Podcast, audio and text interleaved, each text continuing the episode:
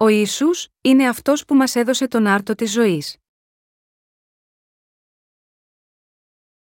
Ιωάννης 6, 54, 63 Όποιος τρώει τη σάρκα μου και πίνει το αίμα μου, έχει αιώνια ζωή και εγώ θα τον αναστήσω κατά την έσχατη ημέρα. Επειδή η σάρκα μου, αληθινά, είναι τροφή και το αίμα μου, αληθινά, είναι πόση. Όποιο τρώει τη σάρκα μου και πίνει το αίμα μου, μένει σε ενότητα με μένα και εγώ σε ενότητα με αυτόν. Όπω με απέστειλε ο πατέρας που ζει, και εγώ ζω για τον πατέρα, έτσι και όποιος με τρώει, θα ζήσει και εκείνος για μένα. Αυτός είναι ο άρτος, που κατέβηκε από τον ουρανό όχι όπως οι πατέρες σας έφαγαν το μάνα, και πέθαναν όποιος τρώει τούτον τον άρτο, θα ζήσει στον αιώνα. Αυτά είπε μέσα στη συναγωγή διδάσκοντας στην Καπερναούμ. Πολλοί, λοιπόν, από τους μαθητές του, όταν τα άκουσαν αυτά, είπαν σκληρός είναι αυτός ο λόγος ποιος μπορεί να τον ακούει, και καθώς ο Ιησούς αντιλήφθηκε μέσα του ότι οι μαθητές του γονγίζουν γι' αυτό, τους είπε: Αυτό σας σκανδαλίζει, αν, λοιπόν, θωρείτε τον ιό του ανθρώπου να ανεβαίνει όπου ήταν πρωτύτερα, το πνεύμα είναι εκείνο που ζωοποιεί. Η σάρκα δεν ωφελεί τίποτε τα λόγια που εγώ σας μιλάω, είναι πνεύμα και είναι ζωή. Ο Κύριος εξάλληψε όλες τις αμαρτίες μας. Με τον ερχομό του σίγμα αυτή τη γη, ο Κύριος πήρε όλες τις αμαρτίες της ψυχής μας, τις εξάλληψε όλες, και έλαβε την τιμωρία τους.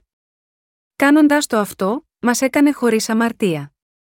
Για να γίνει κάποιος χωρίς αμαρτία πνευματικά, ένα άτομο που δεν έχει καμία αμαρτία, είναι κάτι το ασυνήθιστο στην πραγματικότητα. Εκτός από εκείνους που έχουν λάβει τη σωτηρία τους, δεν υπάρχει κάποιος που να μην έχει αμαρτία. Έχετε ένα σώμα αλλά επίσης και ένα πνεύμα. Επειδή ο Ιησούς, που είναι Θεός, εξάλληψε όλες τις αμαρτίες από το πνεύμα μας, έχουμε γίνει δίκαιοι πια χωρίς καμία αμαρτία μέσω του πνεύματό μας που έχει λάβει τη σωτηρία του. Τι θα μπορούσε να είναι μεγαλύτερη ευλογία από το να γίνει κάποιος χωρίς αμαρτία, πρέπει να αντιληφθούμε ότι η ευλογία που έρχεται σε μας όταν γινόμαστε από εκείνους που δεν έχουν πια αμαρτία είναι κάτι πολύ μεγάλο. Η μεγαλύτερη ευλογία είναι το γεγονός ότι έχουμε γίνει χωρίς αμαρτία. Υπάρχουν πάρα πολλά πλεονεκτήματα από τη στιγμή που γινόμαστε άτομα χωρίς αμαρτία. Πρώτα απ' όλα, γινόμαστε ικανοί να ζήσουμε σίγμα αυτό τον κόσμο χωρίς κανένα δισταγμό. Το γεγονός ότι μπορούμε να ζούμε σίγμα αυτό τον κόσμο αξιοπρεπώς, χωρίς τον φόβο της κρίσης, είναι μια ευλογία που μόνο ένα άτομο του οποίου οι αμαρτίες έχουν εξαφανιστεί μέσω του ύδατος και του πνεύματος, μπορεί να έχει. Μπροστά στον κύριο μας, πραγματικά δίνουμε την ευχαριστία μας και την δόξα. Αγαπητά μου αδέλφια, η σκέψη ότι εμείς είμαστε οι μόνοι που απολαμβάνουμε αυτή την ευλογία της απαλλαγής από την αμαρτία με κάνει να αισθάνομαι λύπη για εκείνους που στερούνται αυτή την ευλογίας. Ακόμα και ο Θεός δεν ήθελε αυτό το σπουδαίο Ευαγγέλιο να μείνει γνωστό μόνο ανάμεσά μας. Επιπλέον έχω μία επιθυμία ώστε διαδίδοντας αυτό το Ευαγγέλιο, θα μπορέσουν πολλοί άνθρωποι να γίνουν το ίδιο σαν εμάς, χωρίς αμαρτία. Επειδή αυτό το έργο είναι εντολή επίσης και του κυρίου μας, Ματθ. 28, 19, 20, με χαρά διακηρύσουμε αυτό το Ευαγγέλιο παντού σε όλο τον κόσμο. Ο κύριος μας προσκαλεί να διαδώσουμε σε όλους τους ανθρώπους, πόσο σπουδαία και τέλεια είναι η αγάπη του Θεού πραγματικά. Μας είπε να κάνουμε γνωστό σε όλα τα έθνη πόσο πολύ ο Θεός μας αγάπησε και πόσο ο κύριος εξάλληψε όλες μας τις αμαρτίες και μας έδωσε την αιώνια ζωή. Επειδή ο κύριος μας εξάλληψε όλες μας τις αμαρτίες μέσω του Ευαγγελίου του Ήδατος και του Πνεύματος, δεν έχουμε καμία αμαρτία μέσα στις καρδιές μας. Αγαπητά μου αδέλφια, πω οι άνθρωποι θα μπορούσαν να πούν ότι είναι χωρίς αμαρτία, ο κύριος είπε: Εγώ, όμως, σας λέω, ότι καθένας που κοιτάζει μια γυναίκα για να την επιθυμήσει, διέπραξε ήδη μοιχεία μέσα στην καρδιά του. Ματθ. 5 και 28, αφού οι άνθρωποι διαπράττουν αμαρτίες και με τα μάτια τους, όποτε αυτοί ανοίγουν τα μάτια τους, πώς θα μπορούσαν να γίνουν άνθρωποι χωρίς αμαρτία, αυτό που ρωτάω είναι πώς θα μπορούσε ένα δημιούργημα να γίνει ένα άτομο χωρίς αμαρτία όπως ο Θεός, ξέρετε ότι είστε χωρίς αμαρτία επειδή ο κύριος τις εξάλληψε όλες, αγαπητά μου αδέλφια. Αυτό είναι κάτι που είναι δυνατό μόνο μέσω της χάρης του Θεού. Προφανώς, βρεθήκαμε στην θέση να λάβουμε τη σωτηρία μας από την αμαρτία επειδή ο Θεός μας λυπήθηκε και μας έσωσε. Αυτό που λέω είναι ότι από τη στιγμή που το γεγονός ότι εμείς ζούμε αξιοπρεπώς, έχοντας γίνει άτομα χωρίς αμαρτία, και αυτό είναι κάτι που έγινε εξ ολοκλήρου μέσω της χάρης του Θεού, πώς θα μπορούσαμε να είμαστε μόνο εμείς εκείνοι που κατέχουμε και απολαμβάνουμε αυτή την υπέροχη αλήθεια, σίγμα αυτό τον κόσμο. Υπάρχουν πάρα πολλοί άνθρωποι που περνούν από δυσκολίες εξαιτίας της αμαρτίας. Εξαιτίας της αμαρτίας, γονγίζουν, αισθάνονται ντροπή, αυτοκτονούν και έχουν αρρώστια τόσο μέσα στις καρδιές όσο και στα σώματά τους. Και υπάρχουν πολλοί άνθρωποι που πεθαίνουν επειδή τίποτα δεν φαίνεται ότι πηγαίνει καλά, επειδή αυτοί έχουν γίνει πνευματικά τυφλοί, και επειδή βρέθηκαν σε φυσική σύγχυση. Και πώς επιπλέον μπορεί άνθρωποι που έχουν λάβει την άφεση της αμαρτίας τους ενώπιον του Θεού, να γυρίζουν την πλάτη τους στο θέλημα του Θεού και να έχουν άγνοια, παρόλο που αυτοί κατήχαν και απολάμβαναν αυτή την ανεκτήμητη αλήθεια όλοι τους, αυτό είναι που προσπαθώ να πω. Ο Θεός δεν αγαπάει μόνο εμάς, αλλά και όλους τους ανθρώπους. Και αυτός έχει σώσει τον κάθε άνθρωπο από την αμαρτία. Η μόνη διαφορά είναι ότι υπάρχουν εκείνοι που έχουν λάβει την χάρη ενώπιον του Θεού μέσω της γνώσης και της πίστης του σίγμα αυτή την αλήθεια και μετά, υπάρχουν εκείνοι που δεν έχουν λάβει την χάρη επειδή δεν πιστεύουν σίγμα αυτή την αλήθεια επειδή δεν τη γνωρίζουν, και η αλήθεια είναι ότι ο Θεός αγαπάει τον καθέναν. Όταν ένα μεγάλο πλήθος άρχισε να ακολουθεί τον κύριο, αυτός αισθάνθηκε λύπη γάμα γιώτα αυτούς, και τάισε πλήρως ένα πλήθος πάνω από 5.000 άτομα με πέντε ψωμάκια και δύο ψαράκια που ένα παιδί είχε μαζί του. Οι άνθρωποι αφού έφαγαν αυτό το φαγητό, προσπάθησαν να κάνουν τον Ιησού βασιλιά τους. Αλλά, καταλαβαίνοντας ο Ιησούς τις διαθέσεις τους έφυγε από εκεί. Οι μαθητές πέρασαν στην άλλη πλευρά της θάλασσας της Τιβεριάδας μέσω ενός καραβιού, αλλά ο Ιησούς δεν ήταν μαζί τους. Έτσι, όταν οι μαθητές έπεσαν σε μία τρικυμία και φοβήθηκαν, μη γνωρίζοντας τι να κάνουν, η γραφή λέει ότι ο Ισού ήρθε βαδίζοντας επάνω στη θάλασσα και την ησύχασε.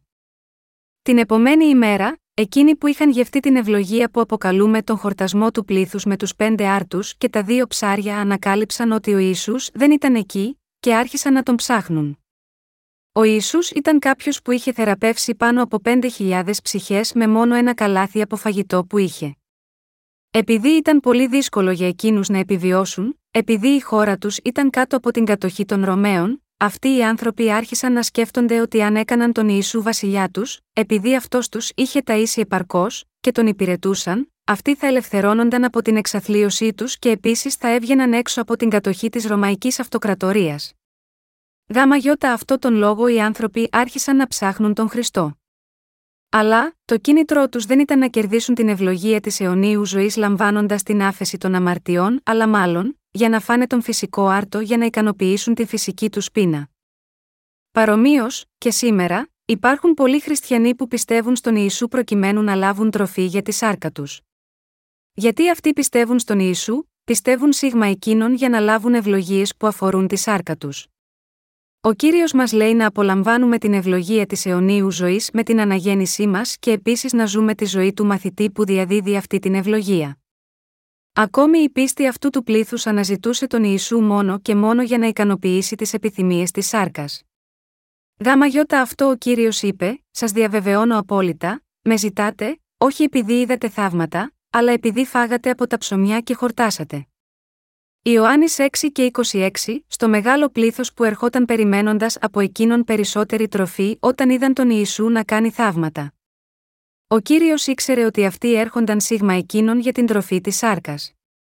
Αυτό που εκείνος μας λέει είναι ότι όταν ένας άνθρωπος αναζητάει τον κύριο, αυτός ή αυτή δεν πρέπει να τον αναζητάει για την τροφή που φθήρεται, αλλά αντί γάμα γιώτα αυτό, αυτός ή αυτή πρέπει να αναγνωρίζει και να πιστεύει τα σημεία που μας λένε ότι ο ίσου είναι ο σωτήρας που εξάλληψε όλες τις αμαρτίες μας. Αυτό σημαίνει ότι όταν ο Ισού εκτέλεσε το θαύμα των πέντε άρτων και των δύο ψαριών, οι άνθρωποι έπρεπε να αναγνωρίσουν ότι εκείνος είναι ο γιο του Θεού όπως και ο ίδιος ο Θεός που δημιούργησε τους ουρανούς και την γη, και εκείνος που έχει έρθει για να δώσει στους ανθρώπους ζωή. Ο Ισού ήθελε αυτοί οι άνθρωποι να γνωρίσουν ότι αυτός είναι ο γιος του Θεού και ο σωτήρας που θα εξάλληφε τις αμαρτίες όλου του ανθρώπινου γένους. Ωστόσο, αυτοί τον πήραν στην καλύτερη περίπτωση ως κάποιο πρόσωπο που τους έδωσε φυσική τροφή για το σώμα τους. Επειδή αυτοί πήραν τον Ιησού απλά ως εκείνον που θα τους έτρεφε με τροφή για την σάρκα τους, αυτός αισθάνθηκε άβολα, όπως τους είπε, γιατί δεν εργάζεστε για την τροφή που δεν φθήρεται, και έρχεστε σε μένα αναζητώντας την τροφή που φθήρεται, γιατί με ακολουθείτε προκειμένου να φάτε λίγο περισσότερο άρτο, με ακολουθείτε τόσο δρόμο απλά για να φάτε λίγο περισσότερο άρτο. Σαν να πηγαίνατε σε ένα σπίτι που γιορτάζει, ο Ισού αισθάνθηκε απογοήτευση, αν αναζητάτε την αιώνια ζωή από εμένα, θα σας την δώσω, και αν αναζητάτε την άφεση των αμαρτιών μέσα στην καρδιά σας, θα σας δώσω την άφεση των αμαρτιών σας μία για πάντα και να γίνετε παιδιά του Θεού. Και αν αναζητάτε ευλογίες του ουρανού, μπορώ να σας δώσω όλες τις ευλογίες του ουρανού. Πώς όμως έρχεστε σε μένα, αναζητώντας μόνο τα πράγματα αυτού του κόσμου; Α ρίξουμε μία ματιά στα εδάφια μιας περικοπής από το Ευαγγέλιο του Ιωάννη κεφάλαιο 6 εδάφια 28 μέχρι 40 του είπαν, λοιπόν, τι να κάνουμε για να εργαζόμαστε τα έργα του Θεού, ο Ιησούς αποκρίθηκε και τους είπε: Τούτο είναι το έργο του Θεού, να πιστέψετε σε αυτόν τον οποίον εκείνος απέστειλε. Τότε, του είπαν: Ποιο σημείο, λοιπόν, κάνεις εσύ, για να δούμε και να πιστέψουμε σε σένα, τι εργάζεσαι, οι πατέρες μας έφαγαν το μάνα μέσα στην έρημο, όπως είναι γραμμένο, αρτών από τον ουρανό έδωσες σε αυτούς να φάνε. Ο Ιησούς, λοιπόν, είπε προς αυτούς: Σας διαβεβαιώνω απόλυτα, δεν σας έδωσε τον άρτο από τον ουρανό ο Μωυσής, αλλά, ο πατέρας μου σας δίνει τον άρτο τον αληθινό από τον ουρανό. Επειδή, ο άρτος του Θεού είναι αυτός που κατεβαίνει από τον ουρανό, και δίνει ζωή στον κόσμο. Του είπαν, λοιπόν, κύριε, δώσε μας πάντοτε τούτον τον άρτο. Και ο Ιησούς είπε σε αυτούς: Εγώ είμαι ο άρτος της ζωής, όποιος έρχεται σε μένα, δεν θα πεινάσει και όποιος πιστεύει σε μένα, δεν θα διψάσει ποτέ. Όμως, σας είπα ότι, και με είδατε και δεν πιστεύετε. Κάθε τι που μου δίνει ο πατέρας, θα έρθει σε μένα και εκείνον που έρχεται σε μένα, δεν θα τον βγάλω έξω επειδή, κατέβηκα από τον ουρανό, όχι για να κάνω το δικό μου θέλημα, αλλά το θέλημα εκείνου που με απέστειλε. Και το θέλημα του πατέρα, που με απέστειλε, είναι τούτο, κάθε τι που μου έδωσε, να μην απολέσω τίποτε από αυτό, αλλά να το αναστήσω κατά την έσχατη ημέρα. Και το θέλημα εκείνου που με απέστειλε είναι τούτο, καθένας που βλέπει τον ιό και πιστεύει σε αυτόν, να έχει αιώνια ζωή, και εγώ θα τον αναστήσω κατά την έσχατη ημέρα. Αγαπητά μου αδέλφια, γιατί ο κύριος μας ήρθε σίγμα αυτή τη γη και έκανε θαύματα και σημεία, ο κύριος το έκανε αυτό προκειμένου να μας δείξει ότι αυτός είναι ο γιος του Θεού και ο σωτήρας όλων των ανθρώπων. Αν ο Ισού ερχόταν σίγμα αυτή τη γη και θεράπευε τις ασθένειες μόνο των ανθρώπων, τότε αυτοί θα ζούσαν λίγα χρόνια μόνο, ή λίγες δεκαετίες περισσότερο και θα πήγαιναν στην κόλαση, όταν θα πέθαιναν, μαζί με τις αμαρτίες που θα υπήρχαν μέσα στις καρδιές τους ακόμα. Τότε δεν θα υπήρχε κανένα όφελος απ το γεγονός ότι ο Ισού ήρθε σίγμα αυτόν τον κόσμο. Ο κύριος μας έκανε θαύματα και σημεία στους ανθρώπους για να δείξει ότι αυτός ήταν ο ίδιος ο Μεσία και ότι εκείνος ήταν αυτός που είχε την δύναμη να εξαλείψει όλες τις αμαρτίες από όλους τους ανθρώπους, μία για πάντα. Πολλά από τα θαύματα που έκανε ο Ιησούς απεικόνιζαν την συγχώρεση της αμαρτίας που αυτός έκανε. Ο κύριος εκτέλεσε το θαύμα των πέντε άρτων και των δύο ψαριών για να μας διδάξει τι είδους πίστη μας κάνει να κερδίζουμε την αιώνια ζωή, σας δίνω το σώμα μου, και σας δίνω το αίμα μου. Κάνοντάς το αυτό, σας δίνω όλη μου τη ζωή. Εσείς λαμβάνετε την άφεση των αμαρτιών σας και κερδίζετε την αιώνια ζωή τρώγοντας το σώμα και το αίμα μου. Ο κύριος έκανε το θαύμα των πέντε άρτων και των δύο ψαριών προκειμένου να μας διδάξει την αλήθεια ότι ο Ιησούς, ο ίδιος, είναι ο άρτος που κατέβηκε από τον ουρανό, και αν οι άνθρωποι τρώνε τον άρτο αυτό που κατέβηκε από τον ουρανό, αυτοί θα αποκτήσουν την αιώνια ζωή. Αγαπητά μου αδέλφια, πολλοί ψευδοπροφήτες σήμερα κάνουν αναρρύθμιτα θαύματα και σημεία, αλλά όλα αυτά είναι αυταπάτες. Ο κύριος έκανε τα θαύματα του προκειμένου να εξαλείψει τις αμαρτίες μας και ήρθε κάτω σίγμα αυτή τη γη, για να μας διδάξει ότι αυτός είναι ο γιος του Θεού και ο σωτήρας μας, και λυτρωτής μας. Όπως ο Ιησούς είπε, αυτός είναι ο άρτος. Σε τι έδωσε προσοχή όμως όλο το πλήθος, αυτοί ενδιαφέρθηκαν περισσότερο για τον φυσικό άρτο.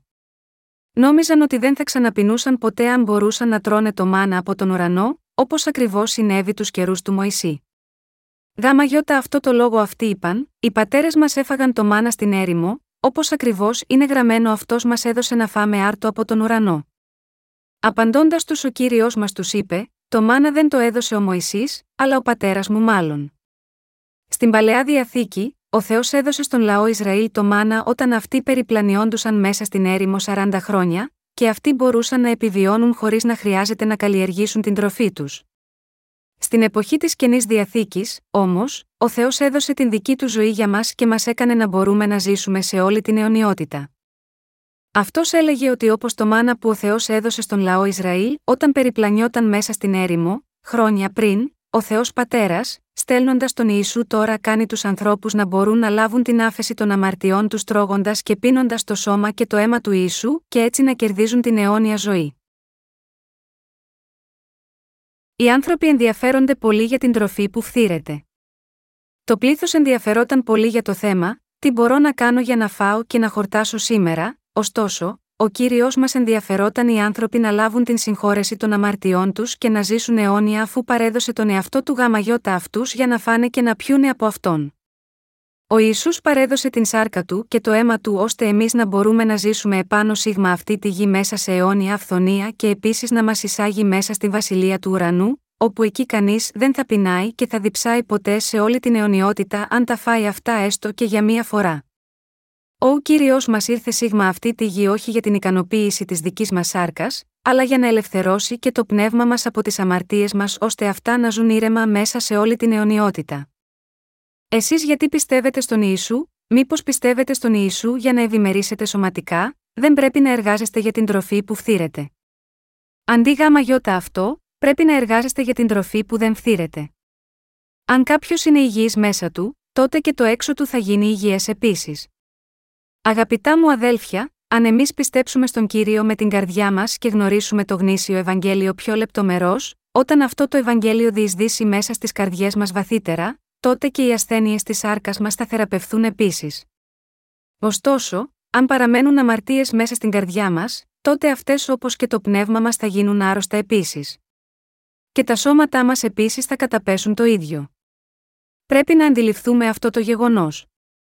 Γάμα γιώτα αυτό μέσα στη γραφή λέει, του πνεύμα τάφη ανθρώπη θα υψτηρίζει την αδυναμία τη αλλά, το καταθλιμέν πνεύμα πι μπρι να υπφέρει, παροιμίε 18 και 14.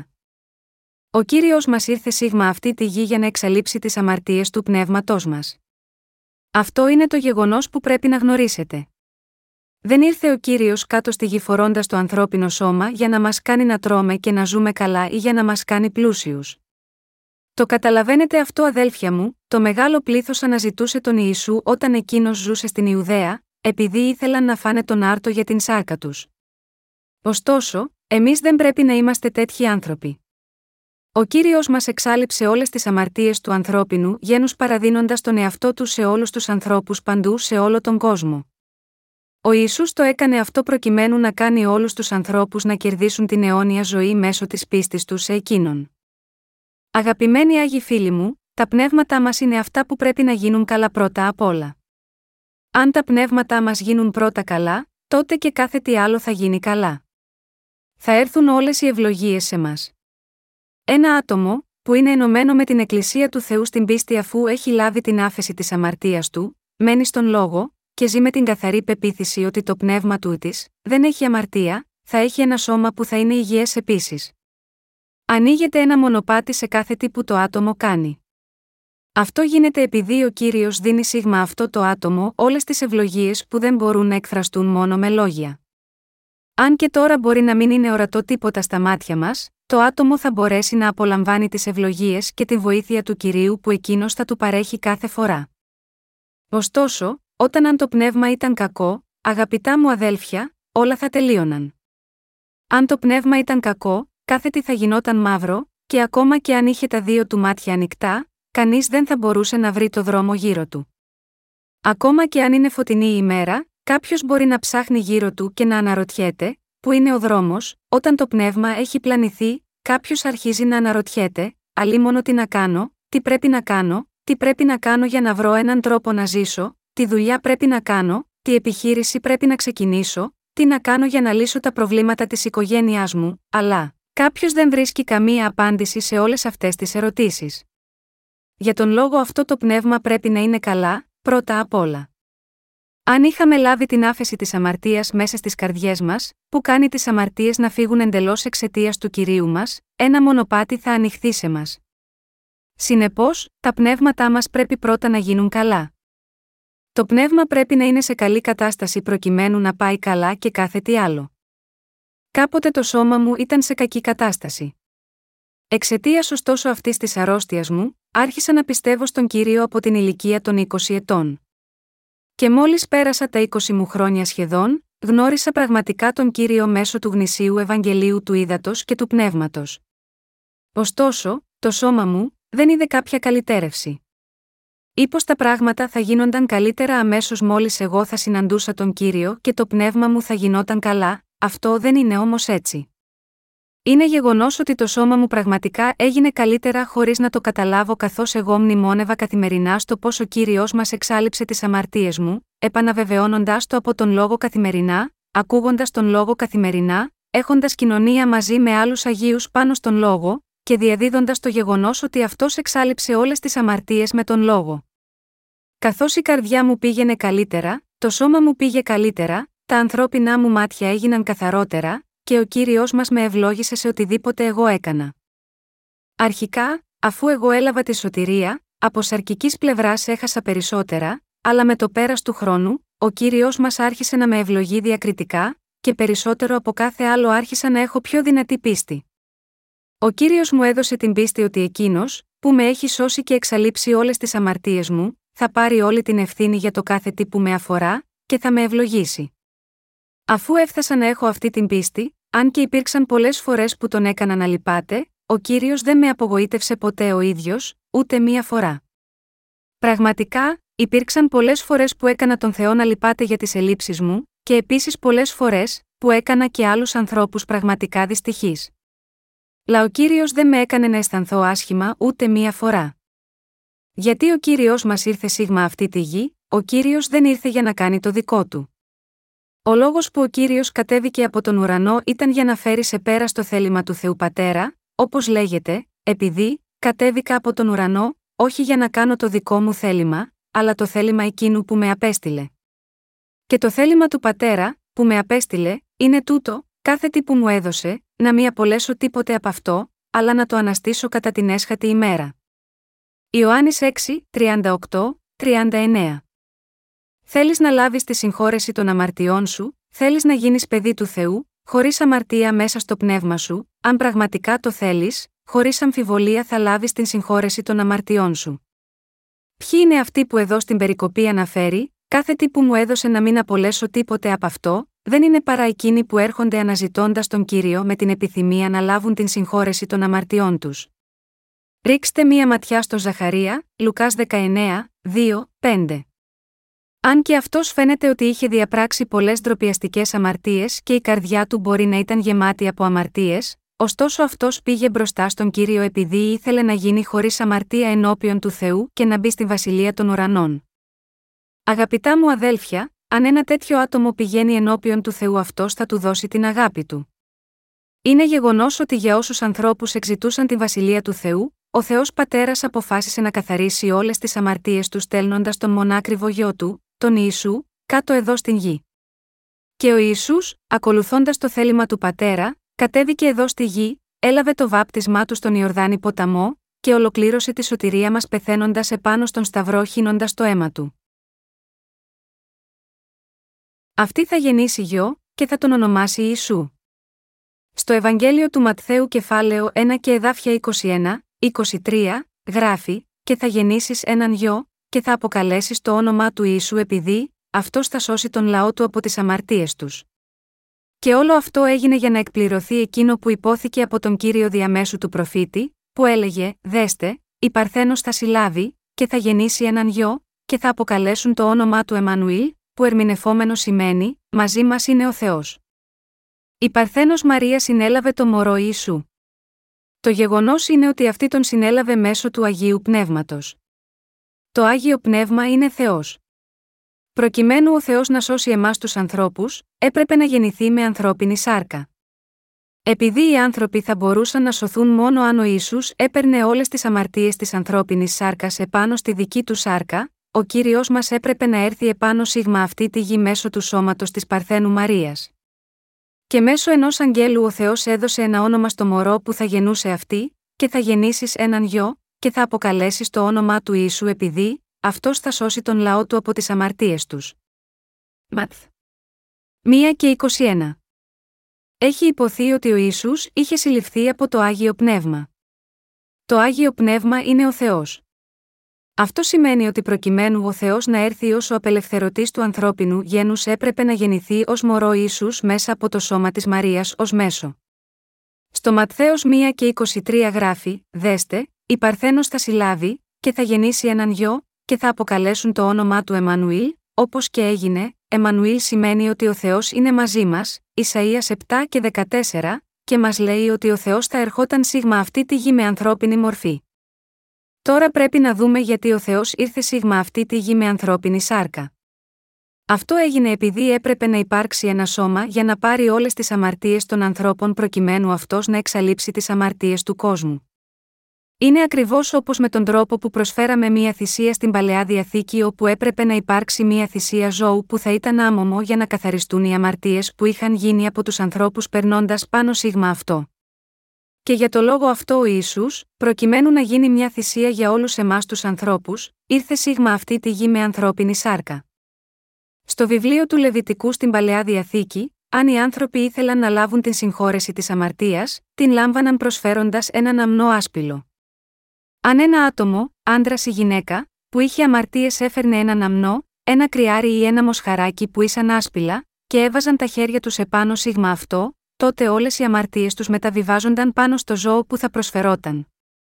Και, αυτή η θυσία προσφοράς που ήταν άμομη, πέθαινε στη θέση του ανθρώπου που είχε μεταβιβάσει τις αμαρτίες του σίγμα αυτό. Όπως ακριβώς έχει γραφτεί, επειδή η ζωή της σάρκας είναι στο αίμα, επειδή αυτό το αίμα κάνει εξηλαίωση υπέρ της ψυχής σας Λεβίτ. 17 και 11 Οι άνθρωποι μεταβίβαζαν τις αμαρτίες τους σε ένα ζώο που είχε σάρκα και το οδηγούσαν στον θάνατο. Μόνο με αυτόν τον τρόπο οι άνθρωποι στην παλαιά διαθήκη λάμβαναν την άφεση όλων των αμαρτιών τους. Ο Θεός μας προκειμένου να μας σώσει με έναν παρόμοιο τρόπο, ήρθε κάτω στη γη ο ίδιος με ανθρώπινη μορφή. Και έτσι, εμείς μπορούμε να δούμε πώς μας έσωσε κοιτάζοντας τα εδάφια στο Ευαγγέλιο του Ματθαίου κεφάλαιο 3. Αυτά γράφονται μέσα στον λόγο για το πόσο Ιησούς μας έδωσε το σώμα του. Τότε, ο Ιησούς έρχεται από τη Γαλιλαία στον Ιορδάνη προς τον Ιωάννη, για να βαπτιστεί από αυτόν. Και ο Ιωάννης τον εμπόδιζε, λέγοντας: Εγώ έχω ανάγκη να βαπτιστώ από σένα, και εσύ έρχεσαι σε μένα, απαντώντας, όμως, ο Ιησούς του είπε: Άφησε, τώρα επειδή, έτσι είναι πρέπον σε μας, να εκπληρώσουμε κάθε δικαιοσύνη. Τότε, τον αφήνει. Και αφού ο Ιησούς βαπτίστηκε, ανέβηκε αμέσως από το νερό και ξάφνου, ανοίχτηκαν σε αυτόν οι ουρανοί, και είδε το πνεύμα του Θεού να κατεβαίνει σαν περιστέρι, και να έρχεται επάνω του. Και ξάφνου, μια φωνή από τους ουρανούς, που έλεγε: Αυτός είναι ο ιό μου ο αγαπητός, στον οποίο ευαρεστήθηκα. Ματθαίος 3, 13, 17 Υπάρχουν τρία πρόσωπα της θεότητας, ο Πατέρας, ο Γιος και το Άγιο Πνεύμα. Τα τρία αυτά πρόσωπα μπορεί να διακρίνονται ως προς τη θέση τους, αλλά όλα είναι στην πραγματικότητα ο Θεός. Ο Ιησούς είναι Θεός. Το Άγιο Πνεύμα είναι επίσης Θεός. Και ο Θεός Πατέρας είναι επίσης Θεός. Και τα τρία πρόσωπα της θεότητας έχουν τον ίδιο σκοπό, και από αυτά ο Ιησούς, που είναι ο Γιος του Θεού Πατέρα, ήρθε σίγμα αυτή τη γη με ανθρώπινη μορφή. Με την γέννησή του επάνω σίγμα αυτή τη γη μέσω της Μαρίας, ο Ιησούς έλαβε το βάπτισμα από τον Ιωάννη τον Βαπτιστή που ήταν ο αντιπρόσωπος όλου του ανθρώπινου γένους. Για το λόγο αυτό ο Θεός Πατέρας έδωσε τη μαρτυρία για τον γιο του, λέγοντας: Αυτός είναι ο γιος μου ο αγαπητός, στον οποίο ευαρεστήθηκα ματθ. 3 και 17, αφού ο Ισού έλαβε το βάπτισμά του. Ποιος έδωσε μαρτυρία, είναι γεγονός ότι ο Θεός Πατέρας έδωσε τη μαρτυρία του ότι ο βαπτιζόμενος Ισού ήταν ο γιος του. Μέσω αυτού του βαπτίσματος όλες οι αμαρτίες του κόσμου μεταφέρθηκαν επάνω στον Ιησού. Για το λόγο αυτό, την επόμενη μέρα του βαπτίσματος του Ιωάννης ο βαπτιστής είπε, δείχνοντας τον Ιησού, Ιδού. Ο αμνός του Θεού που φέρει όλες τις αμαρτίες του κόσμου. Ιωάννης 1 και 29. Ο Θεός μας έστειλε από τον ουρανό εδώ κάτω στη γη τον άρτο της αιωνίου ζωής. Αυτός ο άρτος δεν ήταν τίποτε άλλο από τον γιο του, τον Ιησού. Αυτός έστειλε κάτω τον Ιησού, τον δημιουργό των πάντων, τον βασιλιά των βασιλέων, τον κύριο των κυρίων, τον γιο του Θεού που είναι επίσης Θεός ο ίδιος, σίγμα αυτή τη γη. Ο Ιησούς, που στάλθηκε κάτω σίγμα αυτή τη γη με ανθρώπινη μορφή, πήρε όλες τις αμαρτίες του κόσμου επάνω του, μέσω του βαπτίσματος που έλαβε. Ο Θεός πέρασε όλες τις αμαρτίες του κόσμου επάνω στον γιο του, και έκανε όλο το ανθρώπινο γένος να λάβει έτσι την συγχώρεση των αμαρτιών του μέσω της πίστης, επειδή ο ίσου πήρε όλες τις αμαρτίες του ανθρώπινου γένους επάνω στο σώμα του. Μερικοί άνθρωποι λένε ο Ισού έλαβε το βάπτισμα στον Ιορδάνη ποταμό για να μας δείξει ένα καλό παράδειγμα ταπείνωσης. Αυτό όμως δεν είναι έτσι. Δεν έκανε το πρώτο αυτό έργο της δημόσιας διακονίας του με το βάπτισμα προκειμένου να δείξει τον ταπεινό του χαρακτήρα. Δεν ήταν ένα έργο που ήταν απλά περιττό, ανάμεσα στα άλλα έργα που αυτός έκανε αφότου ήρθε πάνω στη γη.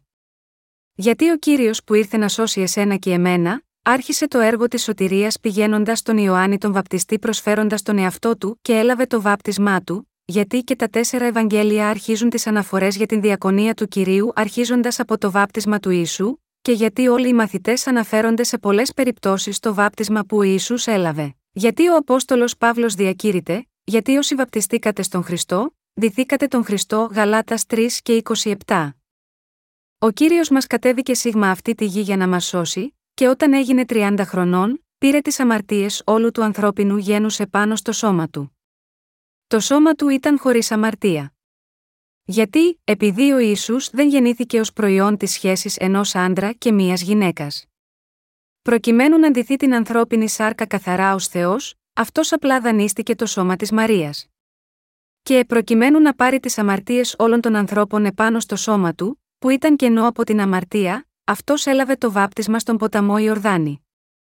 Αυτό σημαίνει ότι ο Ιησούς έδωσε το σώμα του για μας. Γιατί ο Ιησούς έπρεπε να λάβει το βάπτισμα από τον Ιωάννη τον Βαπτιστή; Ο Ιωάννης ο Βαπτιστής ήταν ο απεσταλμένος από τον Θεό. Στην εποχή της Παλαιάς Διαθήκης, ο αρχιερέας Ααρών, που ήταν ο αντιπρόσωπος όλων των Ισραηλιτών, τοποθετούσε τα δύο του χέρια επάνω στη θυσία την δέκατη μέρα του 7ου μήνα, και έτσι εξάλληφε όλες τις αμαρτίες του λαού Ισραήλ αυτομάτως, Λεβιτικό 16, 20, 22, 29. Ο ανώτερος αρχιερέας περνούσε τις αμαρτίες όλου του χρόνου που είχε κάνει ο λαός Ισραήλ στο σώμα επάνω αυτής της προσφοράς θυσία που γινόταν, μία για πάντα βάζοντας τα χέρια του επάνω σίγμα αυτήν, που ήταν ο αντικαταστάτης τους, σύμφωνα με το σύστημα των θυσιών που είχε θεσπιστεί από τον Θεό. Γάμα γιώτα αυτό ήταν ανάγκη να σταλεί κάποιος αντικαταστάτης του ανθρώπινου γένους που βρισκόταν επάνω σίγμα αυτή τη γη προκειμένου ο Θεός να εξαλείψει όλες τις αμαρτίες του ανθρώπινου γένους περνώντας τες επάνω στον Ιησού. Για τον λόγο αυτό, έξι μήνες πριν από την γέννηση του Ιησού, γεννήθηκε ο Ιωάννης ο πρόδρομος από τον Ζαχαρία, που ήταν ένας απόγονος του ανώτερου αρχιερέα Αρών, Λουκάς 1, 5, 25. Ο Θεός είναι ένας Θεός διαθήκης. Όπως είχε αυτός υποσχεθεί μέσω του συστήματος θυσιών και του λόγου των προφητών, ο Θεός ήρθε σίγμα αυτή τη γη πραγματικά, και πρόσφερε το χωρίς αμαρτία σώμα του για όλους τους ανθρώπους. Για να το κάνει αυτό, μέσω ποιου πήρε τις αμαρτίες μας, μέσω του Ιωάννη του Βαπτιστή. Ο Ιησούς έλαβε το βάπτισμα από τον Ιωάννη τον Βαπτιστή, τον απεσταλμένο του Θεού και τον αντιπρόσωπο όλου του ανθρώπινου γένους. Ο Ιωάννης ο Βαπτιστής προσωπικά μαρτύρησε για τον Ιησού ότι αυτός ήταν ο αντικαταστάτης όλων των ανθρώπων, όταν είπε: Επειδή, αυτός είναι για τον οποίο είναι γραμμένο, δέστε, εγώ αποστέλω τον αγγελιαφόρο μου πριν από την παρουσία του προσώπου σου, ο οποίος θα προπαρασκευάσει τον δρόμο σου μπροστά από σένα. Σας διαβεβαιώνω, ανάμεσα σε εκείνους που γεννήθηκαν από γυναίκες δεν σηκώθηκε μεγαλύτερος από τον βαπτιστή Ιωάννη όμως, ο μικρότερος στη βασιλεία των ουρανών είναι μεγαλύτερος από αυτόν. Ματθ. 11, 10, 11. Αυτός είπε ότι αυτός που είναι μικρότερος στη βασιλεία των ουρανών είναι μεγαλύτερος από εκείνον επειδή ο Ιωάννης ο Βαπτιστής ήταν ο αντιπρόσωπος αυτής της γης. Ένας αντιπρόσωπος της γης, όσο μεγάλος μπορεί να είναι, παραμένει ακόμα μικρότερος από τον μικρότερο μέσα στη βασιλεία των ουρανών. Αλλά, είναι γεγονός ότι ο Ιωάννης ο Βαπτιστής είναι ο μεγαλύτερος επάνω σίγμα αυτή τη γη. Ο μεγαλύτερος που γεννήθηκε από μία γυναίκα αφορά τον αντιπρόσωπο όλου του ανθρώπινου γένους.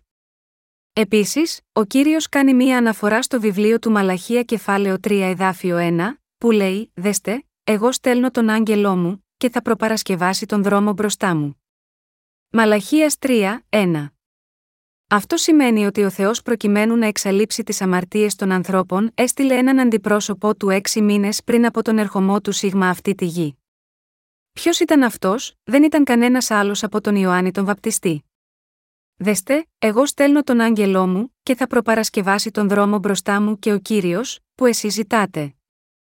Θα έρθει ξαφνικά στο ναό του, ναι, ο άγγελος της διαθήκης, που εσείς θέλετε δέστε, έρχεται, λέει ο κύριος των δυνάμεων. Αλαχίας 3, 1.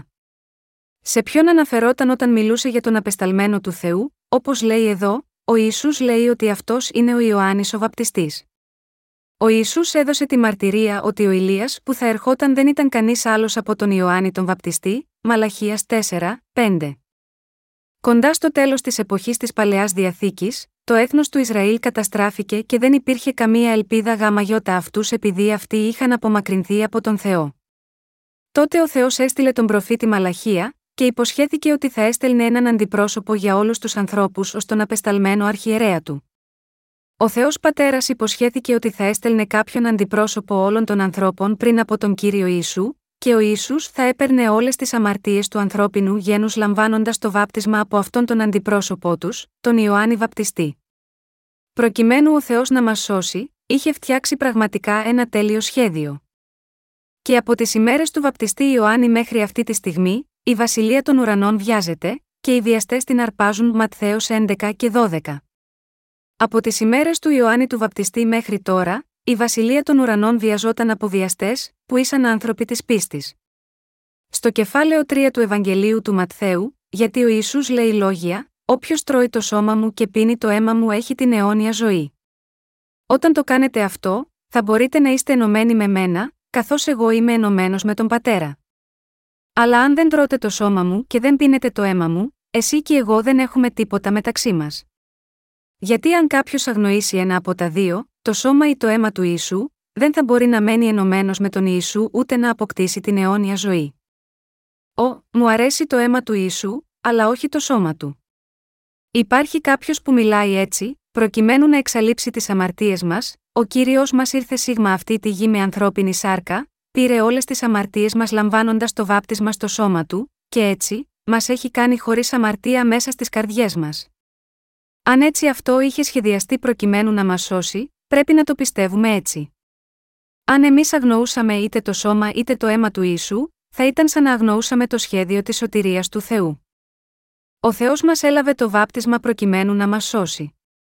Και για το λόγο αυτό ο Ιησούς διέταξε τον Ιωάννη τον βαπτιστή λέγοντας: Α γίνει αυτό έτσι τώρα. Εσύ δεν είσαι ο αρχιερέας της γης, εσύ δεν είσαι ο αντιπρόσωπος του ανθρώπινου γένους, μην πεις κάτι, αλλά βάλε τα χέρια σου επάνω στο κεφάλι μου όπως σου λέω να κάνεις. Μόνο αν το κάνεις έτσι όλες οι αμαρτίες του κόσμου θα περάσουν επάνω σε μένα. Είναι ο μόνος ενδεδειγμένος τρόπος για μας ώστε να κάνουμε όλους τους ανθρώπους να γίνουν χωρίς αμαρτία. Το μόνο που ταιριάζει για να εκπληρώσουμε εμείς όλη την δικαιοσύνη. Αγαπητά μου αδέλφια, έτσι είναι αυτό ή όχι, έτσι είναι. Στην περίπτωση που ο Ιησούς μας έσωζε λέγοντάς μας μόνο, ε με διαλυτικά, εγώ πεθαίνω για σας. Πιστέψτε σε μένα, αν αυτός απλά πέθαινε στον Σταυρό χωρίς να έχει πάρει επάνω του τις αμαρτίες μας, αυτές δεν θα παρέμεναν ακόμα μέσα μας, αν το έκανε έτσι, θα ήταν γεγονός ότι οι αμαρτίες θα υπήρχαν ακόμα μέσα μας, και οι αμαρτίες της καρδιάς μας δεν θα είχαν ποτέ φύγει. Ο λόγος είναι ο ίδιος μη εκείνων για τον οποίον ακόμα οι αμαρτίες παραμένουν μέσα στις καρδιές και εκείνων που δεν πιστεύουν στο βάπτισμα του Ιησού. Δεν μπορείτε να αγνοείτε το βάπτισμα του Ιησού. Αγαπητά μου αδέλφια, αν το πνεύμα μας έχει λάβει την συγχώρεση των αμαρτιών μας είναι επειδή έχουμε πίστη στο γεγονός ότι ο Ισού πήρε το βάπτισμα στον Ιορδάνη ποταμό και ότι τη στιγμή εκείνη έπαιρνε όλες τις αμαρτίες μας. Χωρίς να πιστεύαμε στο βάπτισμα του Ιησού, που είναι ο αληθινός άρτος, πώς θα μπορούσαμε να πούμε ότι τα πνεύματά μας είναι χωρίς αμαρτία, ο Θεός μας είναι Θεός δικαιοσύνης. Επειδή διαπράττουμε αμαρτίες καθ' όλη την διάρκεια της ζωής μας με τη σάρκα μας, θα έπρεπε να πεθαίναμε εξαιτίας των αμαρτιών μας.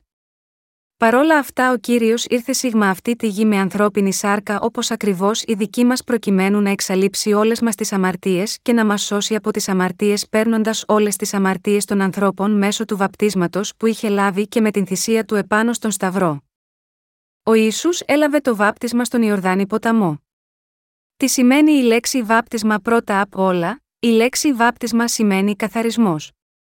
Αγαπητά μου αδέλφια, πω οι καρδιές μας καθαρίζονται, καθώς οι καρδιές μας είναι γεμάτες από αμαρτία, πώς αυτές καθαρίζονται, οι αμαρτίες μέσα στις καρδιές μας καθαρίζονται επειδή έχουν περάσει επάνω στον Ιησού.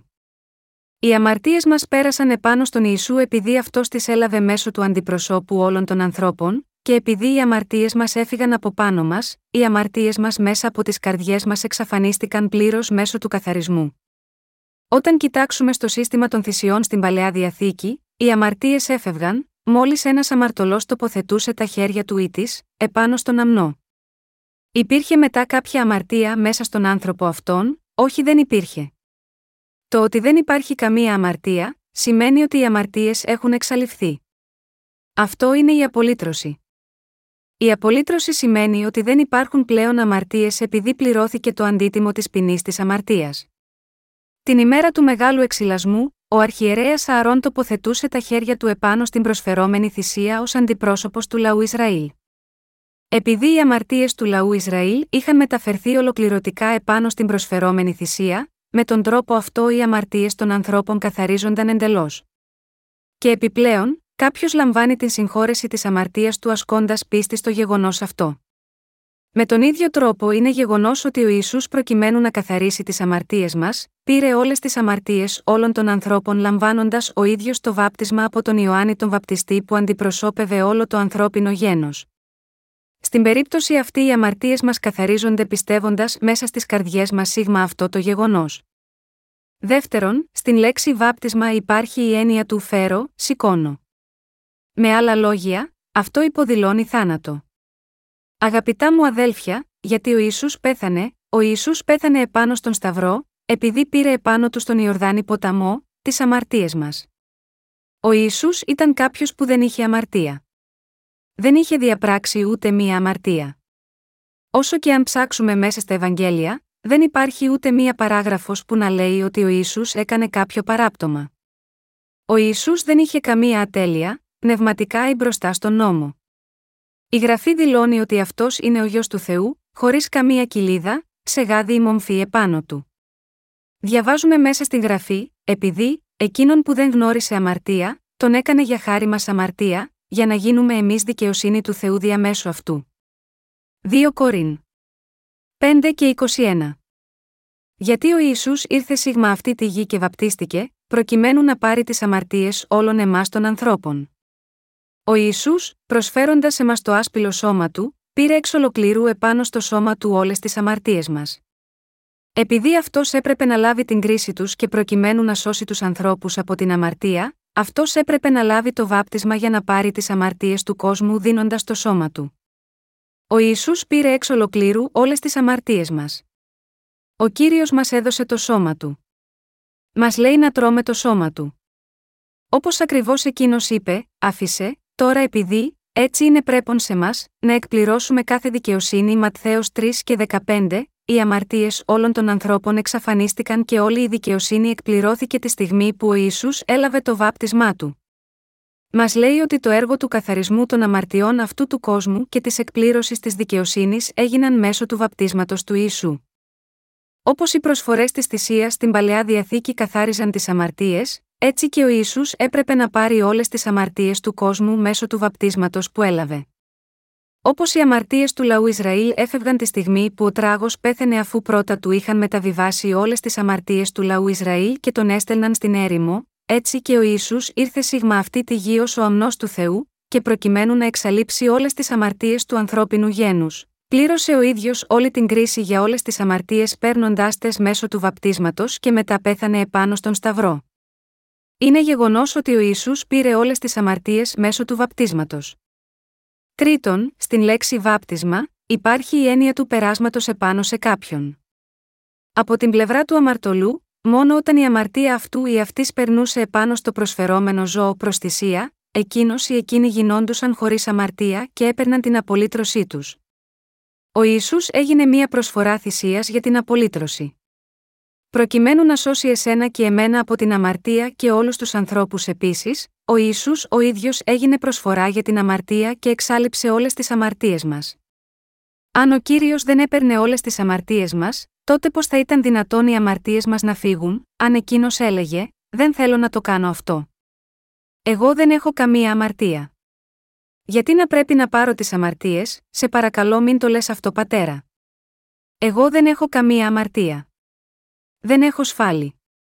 Δεν υπάρχει καμία αμαρτία μέσα στην καρδιά μου. Εγώ είμαι Άγιος.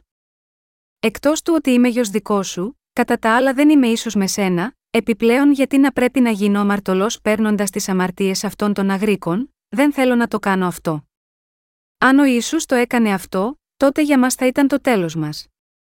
Αν ο Ιησούς δεν βαπτιζόταν, δεν θα υπήρχε καμία ελπίδα για το ανθρώπινο γένος. Όλοι οι άνθρωποι δεν θα είχαμε άλλη επιλογή από το να πάμε στην κόλαση. Όταν ο Ιησούς βαπτιζόταν, ο Θεός είπε «Αυτός είναι ο Υιός μου αγαπητός, στον οποίο ευαρεστήθηκα». Ματθαίος 3 και 17 Αυτό σημαίνει ότι αν και αυτός ήταν χωρίς αμαρτία, προκειμένου να εκτελέσει το θέλημα του Θεού και να σώσει το ανθρώπινο γένος, ο Ιησούς ταπεινώθηκε μπροστά στον Ιωάννη τον Βαπτιστή και θεληματικά πήρε τις αμαρτίες επάνω στο σώμα του, το οποίο δεν είχε καμία αμαρτία. Γάμα γιώτα αυτό το λόγο ο Θεός είπε, στον οποίο ευαρεστήθηκα ματθ.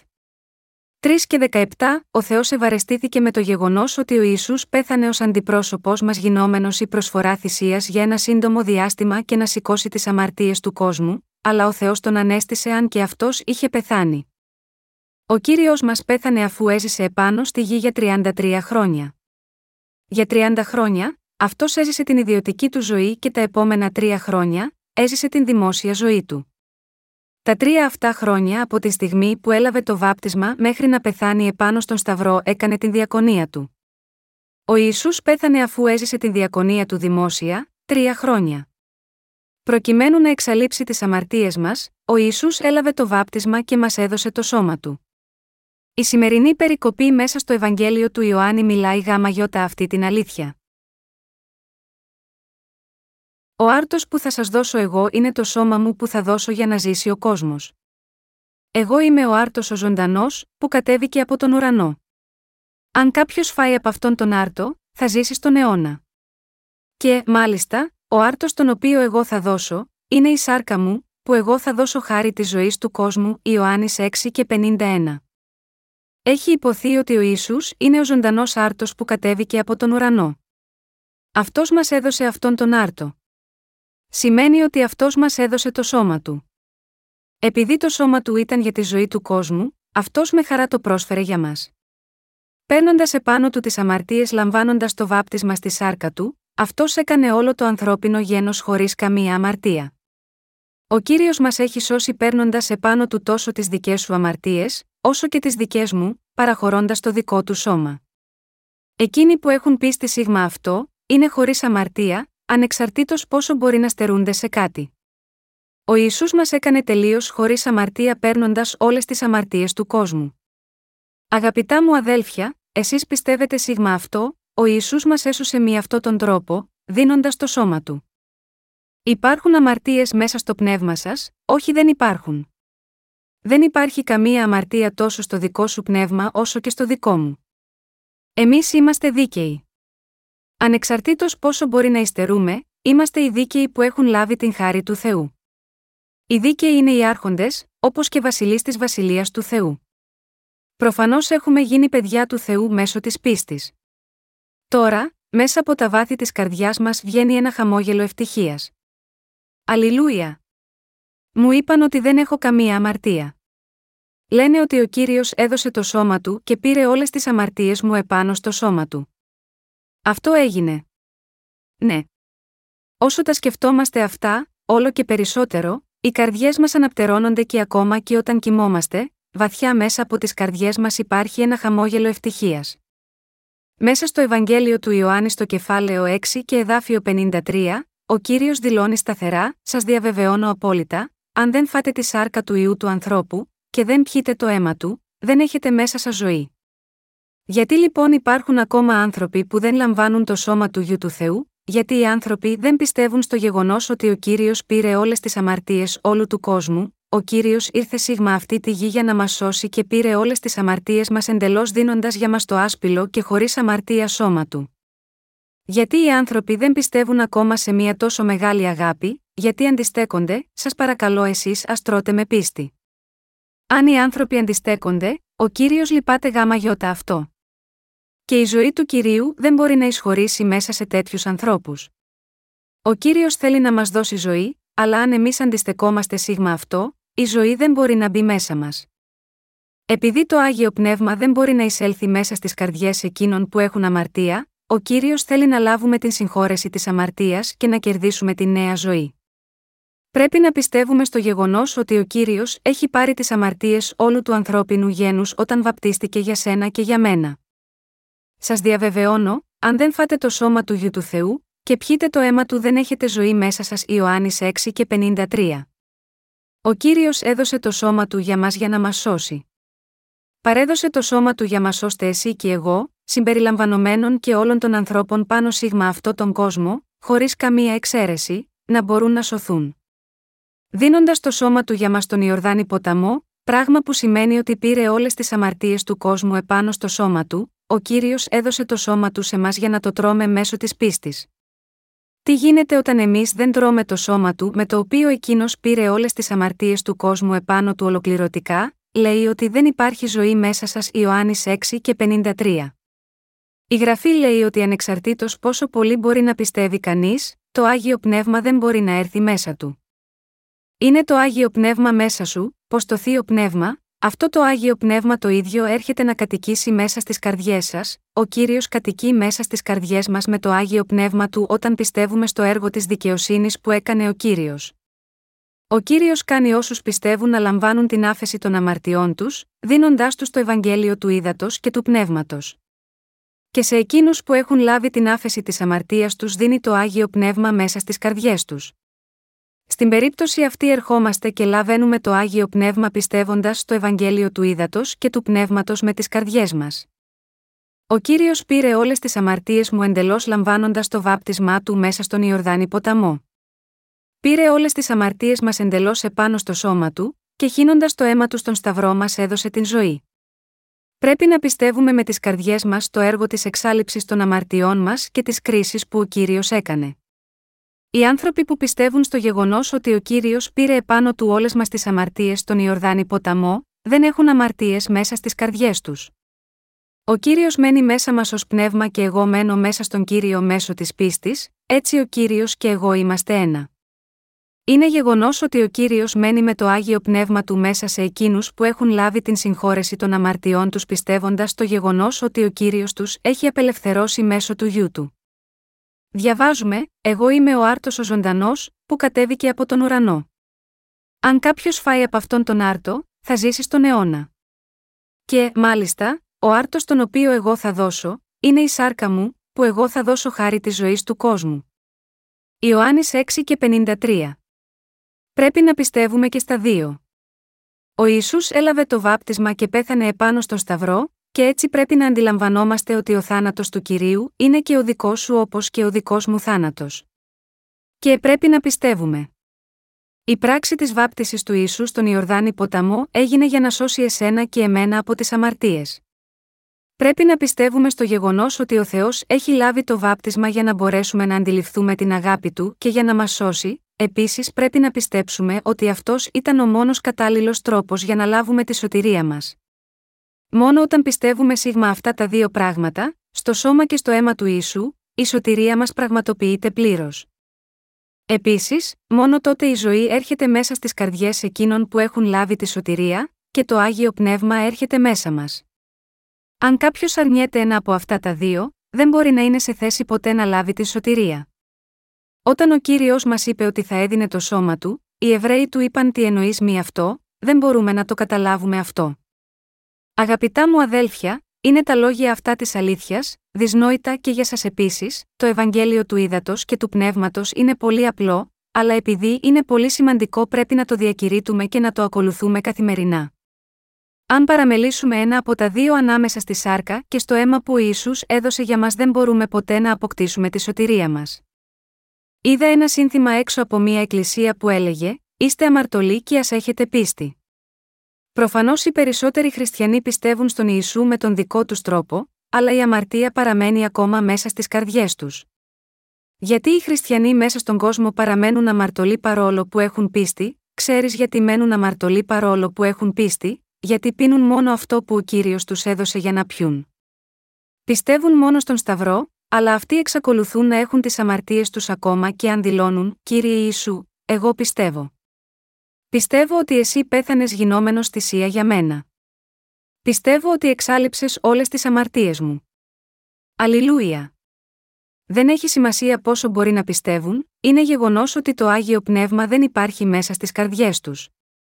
Και αυτό επειδή αυτοί δεν δέχτηκαν μέσα τους τον λόγο που μαρτυρεί το γεγονός ότι οι αμαρτίες τους μεταβιβάστηκαν αλλού. Αυτοί αμαρτάνουν ξανά, αφού η αμαρτία παραμένει ακόμα μέσα στις καρδιές τους. Αναρωτιούνται πόσο περίεργο είναι αυτό. Εγώ πιστεύω στον Ιησού, αλλά υπάρχουν ακόμα αμαρτίες που παραμένουν μέσα στην καρδιά μου. Ο κύριος εξάλληψε τις προπατορικές αμαρτίες μας, όπως και τις αμαρτίες που διαπράττουμε και μετά. Γιατί λοιπόν παραμένουν μέσα μου οι αμαρτίες, παράξενο. Είναι παράξενο. Αν βρίσκεσαι σε μία παρόμοια κατάσταση, πρέπει σίγουρα να εξετάσεις αυτό που σου φαίνεται περίεργο. Αν το εξέταζες, θα έβγαζες το συμπέρασμα ότι έχεις αμαρτίες ακόμη και αν έχεις πίστη στον Ιησού επειδή δεν γνώρισες τον τρόπο μέσω του οποίου ο Ιησούς σε έσωσε. Όταν γνωρίσουμε το γεγονός ότι ο κύριος μας έσωσε παραχωρώντας το σώμα του στον Ιορδάνη ποταμό, τι θα συμβεί, ακόμα και όταν κοιμώσουν, θα έλεγες, κύριε δεν τα γνώριζα αυτά πολύ καλά. Ωστόσο, έτσι τα έκανες εσύ. Ναι, είναι αλήθεια. Γάμα γιώτα αυτό τόσες πολλές περικοπές μιλούν για το σώμα και το αίμα. Σίγμα ευχαριστώ κύριε. Είμαι πραγματικά ευγνώμων σε σένα γιατί με έσωσες με αυτούς τους δύο τρόπους, το σώμα και το αίμα σου. Αγαπητά μου αδέλφια, ελπίζω και εσείς να πιστέψετε στο Ευαγγέλιο του Ήδατος και του Πνεύματος.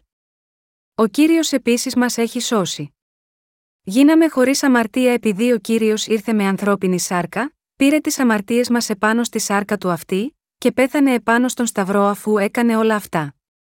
Σε περίπτωση που ο κύριος δεν ερχόταν σίγμα αυτή τη γη με σάρκα και δεν λάμβανε το βάπτισμα τότε ακόμη και αν αυτός ερχόταν, εσύ και εγώ θα ήμασταν αμαρτωλοί παρόλη την πίστη που μπορεί να είχαμε.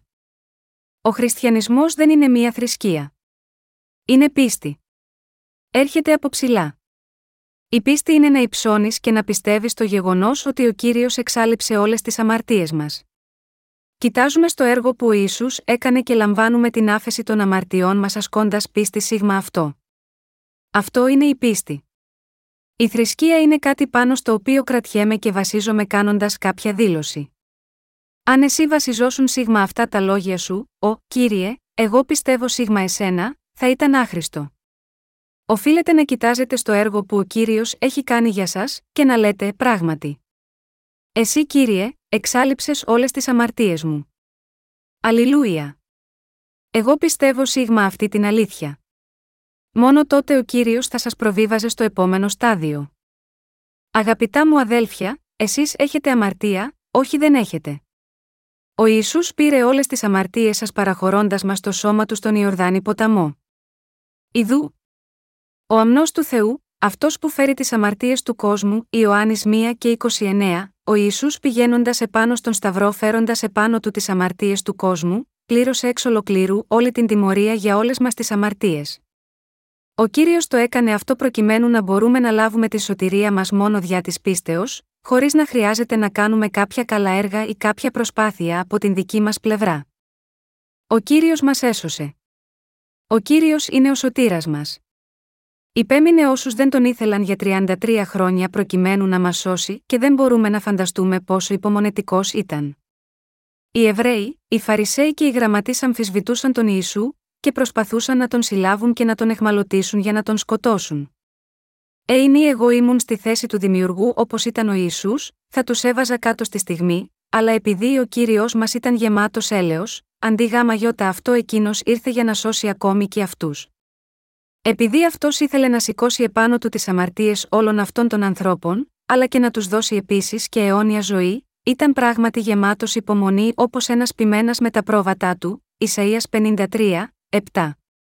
Πόσο ταπεινή και υπέροχη είναι αυτή η αγάπη της αλήθειας, επειδή ο κύριος μας είναι τόσο συμπονετικός, ήθελε ακόμα και εκείνοι που τον σταύρωσαν επάνω στον Σταυρό να λάβουν τη σωτηρία τους.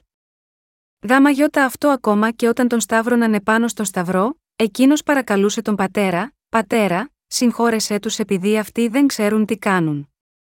Λουκάς 23 και 34 Ο κύριος μας ήρθε σ' αυτή τη γη και μας έδωσε το σώμα και το αίμα του προκειμένου να σώσει εσένα και εμένα. Αυτό είναι η σωτηρία. Κάνοντάς το αυτό, μας έδωσε πνοή. Ο κύριος μας έκανε τις καρδιές μας χωρίς αμαρτία, ώστε οι καρδιές μας, που πιέζονταν από την αμαρτία να μπορούν να αναπνεύσουν. Ο κύριος μας έδωσε το σώμα του, και το αίμα του. Και τώρα, κάθεται στα δεξιά του θρόνου του Θεού, ελπίζοντας πολλοί άνθρωποι να ζητήσουν τη σωτηρία τους, τρώγοντας και πίνοντας το σώμα και το αίμα του διά της πίστης. Το επιθυμεί τόσο πολύ αυτό, τόσο που εμείς δεν το φανταζόμασταν καν. Εγώ βαπτίστηκα για σας και εξάλληπα όλες τις αμαρτίες σας. Σας έσωσα δίνοντας όμικρον με τόνο, τι ήταν δικό μου για σας. Εξάλληπα τις αμαρτίες όλων των ανθρώπων. Σας έσωσα με το σώμα και το αίμα μου. Πρέπει να αντιληφθούμε πόσο ο κύριος θέλει να λάβουμε την συγχώρεση των αμαρτιών μας πιστεύοντας σίγμα αυτήν. Και πρέπει να κατανοήσουμε πόσο ο κύριος μας προσμένει ώστε να εισέλθουμε μέσα στη βασιλεία του, εκεί που ο Θεός κατοικεί, αποκτώντας την αιώνια ζωή μέσω της πίστης.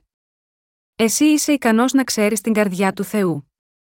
Γιατί ο Θεός ήρθε σίγμα αυτή τη γη με ανθρώπινη σάρκα και υπέφερε όλα αυτά, γιατί ο κύριος μας έδωσε το σώμα του, καθώς προσευχόταν στον κήπο της Γεστημανή, ο κύριος μας, καταλαβαίνοντας πόσο μεγάλος θα ήταν ο πόνος που θα περνούσε, είπε: Πατέρα μου, αν είναι δυνατόν, θα μπορούσε να παρέλθει από εμένα το ποτήρι αυτό, Μάρκος 14 και 36.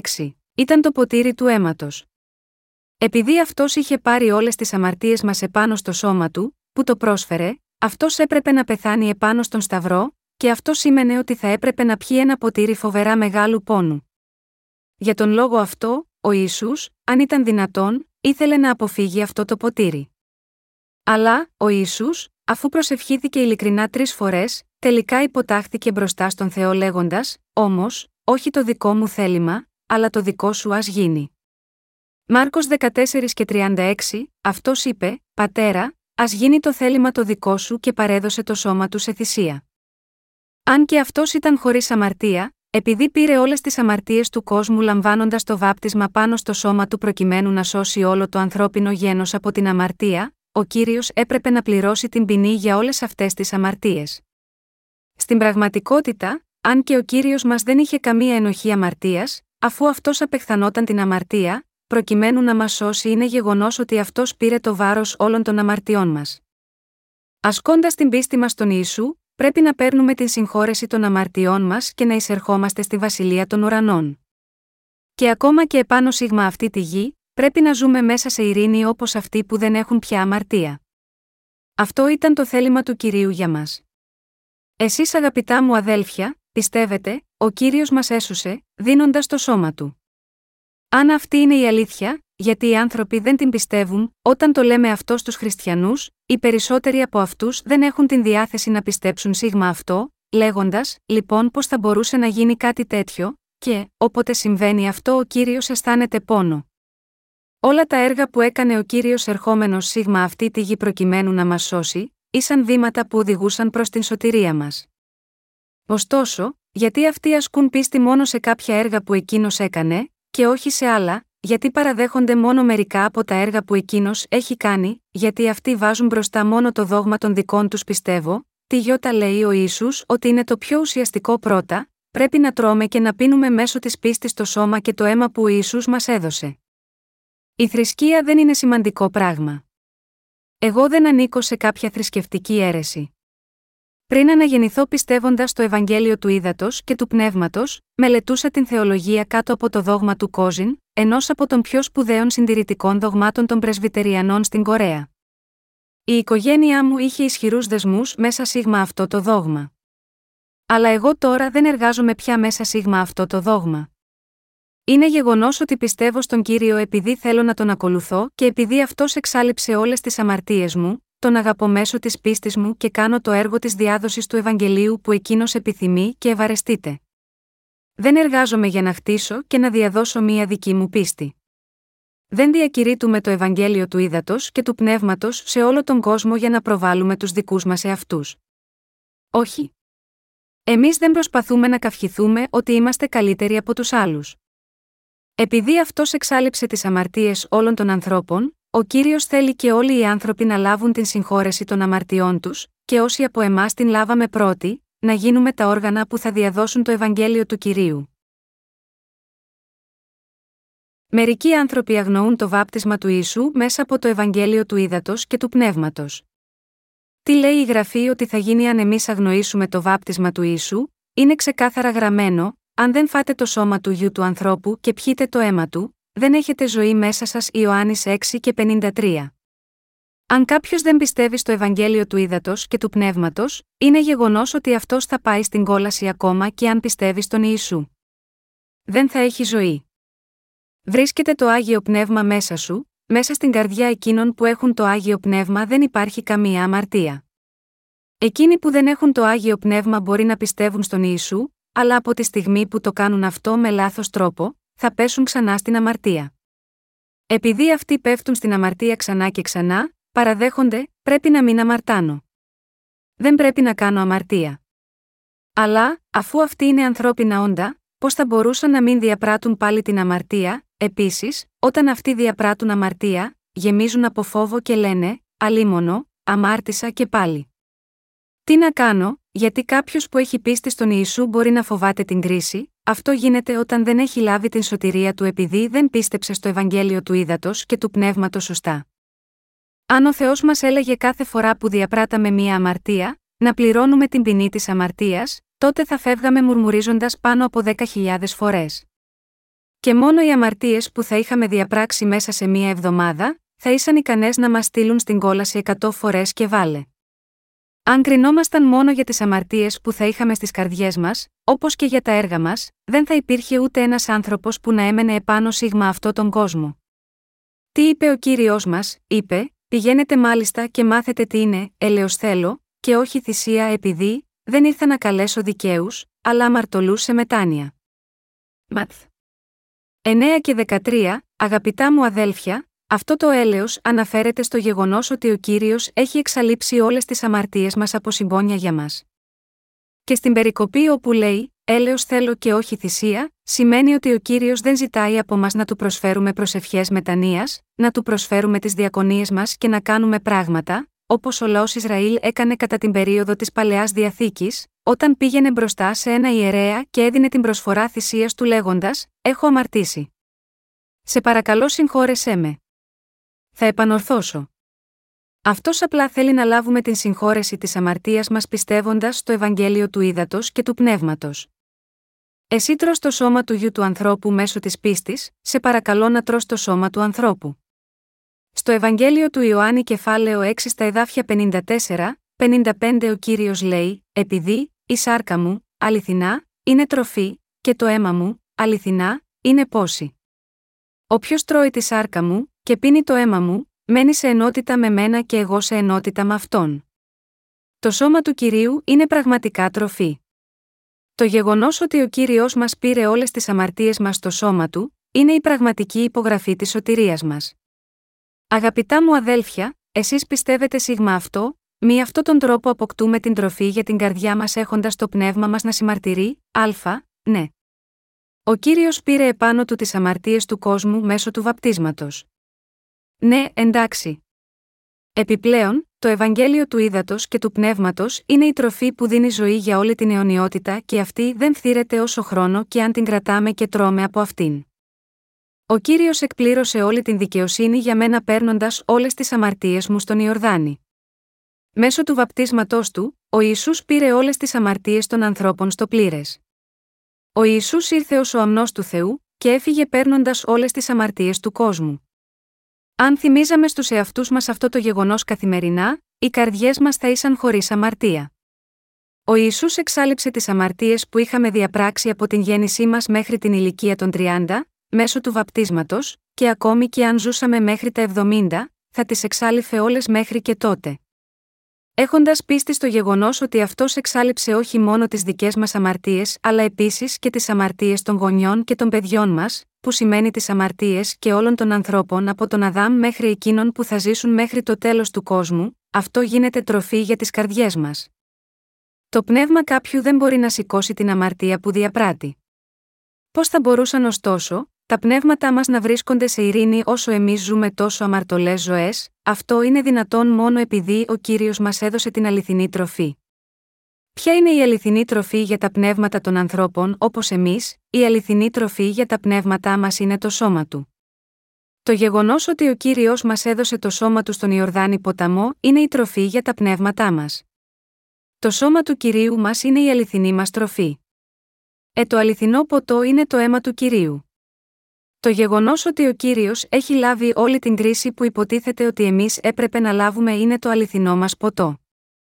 Τα πνεύματά μας αισθάνονται πραγματική αναζωογόνηση εξαιτίας του γεγονότος ότι όλες οι αμαρτίες μας έχουν εξαλειφθεί.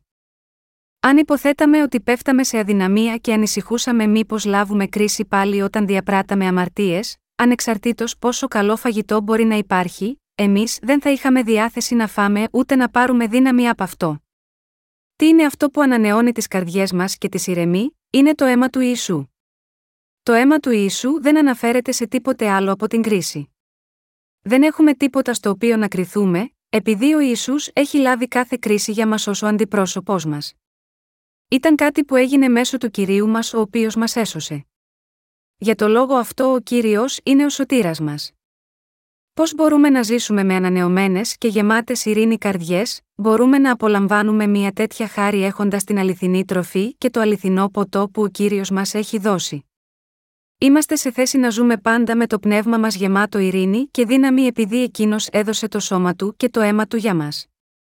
Ασκώντας πίστη στο έργο του σώματος και του αίματός του, είμαστε σε θέση να ζήσουμε μέσα σίγμα αυτό τον κόσμο έχοντας κερδίσει την δύναμη με ανανεωμένες και γεμάτες ειρήνη καρδιές, και μπορούμε να ζήσουμε για πάντα μέσα στην ανάπαυση ακόμα και στον κόσμο που θα έρθει. Αυτή είναι η σωτηρία μας. Αυτή είναι η σωτηρία που καθαρίζει όλες τις αμαρτίες του ανθρώπινου γένους. Αγαπητά μου αδέλφια, εσείς πιστεύετε, εγώ επίσης πιστεύω στον κύριο. Δεν ξέρουμε πόσο καλός είναι ο κύριος. Για δέκα χρόνια, μετά αφού είχα ξεκινήσει να πιστεύω στον Ιησού, ζούσα ως αμαρτωλός χριστιανός. Έτσι, για δέκα χρόνια, είχα ταραχή μέσα μου. Πριν πιστέψω στον Ιησού, πίστευα στον Βουδισμό, αλλά εξαιτίας της ασθένειας του σώματός μου, άρχισα να πιστεύω στον Ιησού. Έτσι, άρχισα να πιστεύω στον Ιησού και να έρχομαι στη γνώση του νόμου και της αμαρτίας. Αρχικά, απέκτησα την ειρήνη μέσα στην καρδιά μου, γνωρίζοντας ότι ο Ιησούς είχε πεθάνει επάνω στον Σταυρό. Πίστεψα έτσι, και για τα πρώτα πέντε χρόνια, μίλησα και σε γλώσσες επίσης, ήμουν ένθερμος στην αγάπη, και πρώτος στο να βοηθώ τους άλλους. Όποτε είχα χρήματα στην τσέπη μου, τα έδινα όλα στους ανθρώπους που είχαν δυσκολίες. Όποτε περπατούσα σε ένα δρόμο που ήταν γεμάτος από ζητιάνους, οι τσέπες μου άδειαζαν. Μία συγκεκριμένη διακονία έλεγε ότι θα έπρεπε να δίνουμε τα πάντα και να κρατάμε μόνο ένα ένδυμα και έτσι, ζούσα χωρίς να έχω στην κατοχή μου τίποτα, και για δέκα χρόνια, επιχειρούσα να ζω και εγώ με αυτόν τον τρόπο. Αλλά, καθώς εγώ προσπαθούσα όσο το δυνατόν να ζήσω με αυτόν τον τρόπο σωστά, αντιλήφθηκα το γεγονός ότι στερούσα σε πολλά μέσα στην καρδιά μου. Οι αμαρτίες άρχισαν να συσσωρεύονται τόσο πολύ μέσα στην καρδιά μου, που αισθανόμουν ότι θα πέθαινα. Όταν αντιλήφθηκα το γεγονός ότι το πνεύμα μου ασφικτιούσε από τις αμαρτίες, δεν μπορούσα να αντικρίσω ούτε τα πρόσωπα των ανθρώπων. Όχι μόνο των ανθρώπων, δεν μπορούσα να κοιτάξω ούτε στον ουρανό και ούτε να κράξω καν στον κύριο. Όταν αμάρτενα, δεν μπορούσα να πω ούτε μία λέξη όταν προσπαθούσα να προσευχηθώ στον Θεό. Μόνο η λέξη κύριε έβγαινε από το στόμα μου, και δεν ήξερα τι να πω μετά. Αυτό μου προκαλούσε πολύ άγχος. Αρχικά, προσευχόμουν καλά, αλλά όσο περνούσε ο καιρός, κατά παράξενο τρόπο, μου γινόταν όλο και πιο δύσκολο να προσευχηθώ. Καθώς οι λέξεις δεν έρχονταν αφού έλεγα μόνο το κύριε, καθώς προσευχόμουν κατά τη διάρκεια της νύχτας, επαναλάμβανα μόνο το κύριε, κύριε, και καταλαβαίνετε πόσο ασφικτικό ήταν αυτό για μένα. Έπρεπε να πάω ενώπιον του κυρίου και να ζητάω ειλικρινή αιτήματα. Αλλά, εγώ απλά δεν μπορούσα να ενεργήσω έτσι. Δεν ήταν μία ή δύο φορές που χρειάστηκε να ξημερωθώ όλο το βράδυ λέγοντας Κύριε, Κύριε. Αυτό κράτησε για πέντε χρόνια. Πραγματικά αυτό με εξουθένωνε. Αν και αυτός ο πόνος δεν μπορεί να περιγραφεί με λόγια, το πιο σημαντικό ήταν ότι αισθανόμουν σαν να πέθαινα από την θλίψη του πνεύματός μου. Δεν υπάρχει καμία αξία να συνεχίσω να ζω. Νομίζω ότι πρέπει να αποσυρθώ από αυτόν τον κόσμο. Και μόνο αυτή η σκέψη εχμαλώτιζε την καρδιά μου, ώστε δεν μπορούσα παρά να αισθάνομαι πάντα ότι ασφικτιώ. Μόλις τότε, αντιλήφθηκα κάτι καθώς διάβαζα το Ευαγγέλιο του Ματθαίου στο κεφάλαιο 3 εδάφια 13, 15. Ήταν το γεγονός ότι ο κύριος έχει πάρει επάνω του όλες μου τις αμαρτίες, στον Ιορδάνη ποταμό. Όταν αντιλήφθηκα το γεγονός ότι ο κύριος είχε πάρει επάνω του όλες μου τις αμαρτίες δίνοντας το σώμα του με το βάπτισμά του, το πνεύμα μου που μέχρι τότε ασφικτιούσε άρχισε αμέσως να αναπνέει. Τώρα, πρέπει και εγώ να είμαι χωρίς αμαρτία. Έλαβα τη σωτηρία χωρίς καμία καθυστέρηση. Θα πέθαινα από ασφυξία παρόλο που πίστευα στον Ιησού αν δεν είχα γνωρίσει αυτή την περικοπή της γραφής που λέει ότι ο κύριος πραγματικά έπαιρνε τη στιγμή εκείνη επάνω του τις αμαρτίες μου. Γεμάτος ευχαριστία, έλαβα τη σωτηρία μου τη στιγμή εκείνη ακριβώς. Ήμουν γεμάτος από χαρά και ευτυχία. Ακόμα και όταν ήμουν στο κρεβάτι, κοίταζα σίγμα αυτή την περικοπή της γραφής. Όποτε έπλητα ή βρισκόμουν σε αδυναμία, έριχνα μία ματιά σίγμα αυτή την περικοπή της γραφής που λέει πως όλες μου οι αμαρτίες έχουν περάσει επάνω στο σώμα του Ιησού. Επίσης, από τις περικοπές, ιδού ο αμνός του Θεού οφέρον τις αμαρτίες του κόσμου. Ιωάννης 1 και 29, και και όπου υπάρχει άφεση τούτων, δεν υπάρχει πλέον προσφορά για αμαρτία. Εβραίους 10 και 18, είχα μία καθαρή απόδειξη ότι ο Κύριος ήδη είχε εκπληρώσει τελείως την σωτηρία μου. Επιπλέον, ο Κύριος είπε, δεν υπάρχει, λοιπόν, τώρα καμιά κατάκριση για εκείνους που είναι στον Ιησού Χριστό, αυτούς που δεν περπατούν σύμφωνα με τη σάρκα, αλλά σύμφωνα με το πνεύμα. Ρωμαίους 8, 1. Κάτι που σημαίνει ότι δεν μπορεί να υπάρξει ποτέ καταδίκη μέσα στις καρδιές εκείνων από εμάς που πιστεύουν στο Ευαγγέλιο του Ήδατος και του Πνεύματος με το οποίο ο κύριος εκπλήρωσε όλη την δικαιοσύνη. Αγαπητά μου αδέλφια, όποτε πέφτω σε αδυναμία, επαναβεβαιώνω αυτές τις περικοπές από τη γραφή. Και το πνεύμα μου τρώει το σώμα του κυρίου καθημερινά. Τώρα, ακόμα και αν δεν διαβάζω αυτές τις περικοπές καθημερινά, αναμασώ μέσα στην καρδιά μου το γεγονός ότι ο κύριος έχει πάρει όλες τις αμαρτίες μου πάνω στο σώμα του όταν το παρέδωσε προς θυσία. Ευχαριστώ τον κύριο. Είμαι πραγματικά ευγνώμων. Για μένα το να τρώω το σώμα του κυρίου μέσω της πίστης γίνεται πραγματική τροφή. Έτσι, μπορώ να χαμογελώ, να μεταδίδω τον λόγο, να έχω κοινωνία με άλλους, να προσεύχομαι για άλλους, και να ζητώ τις ευλογίες του Θεού γάμα γιώτα αυτούς.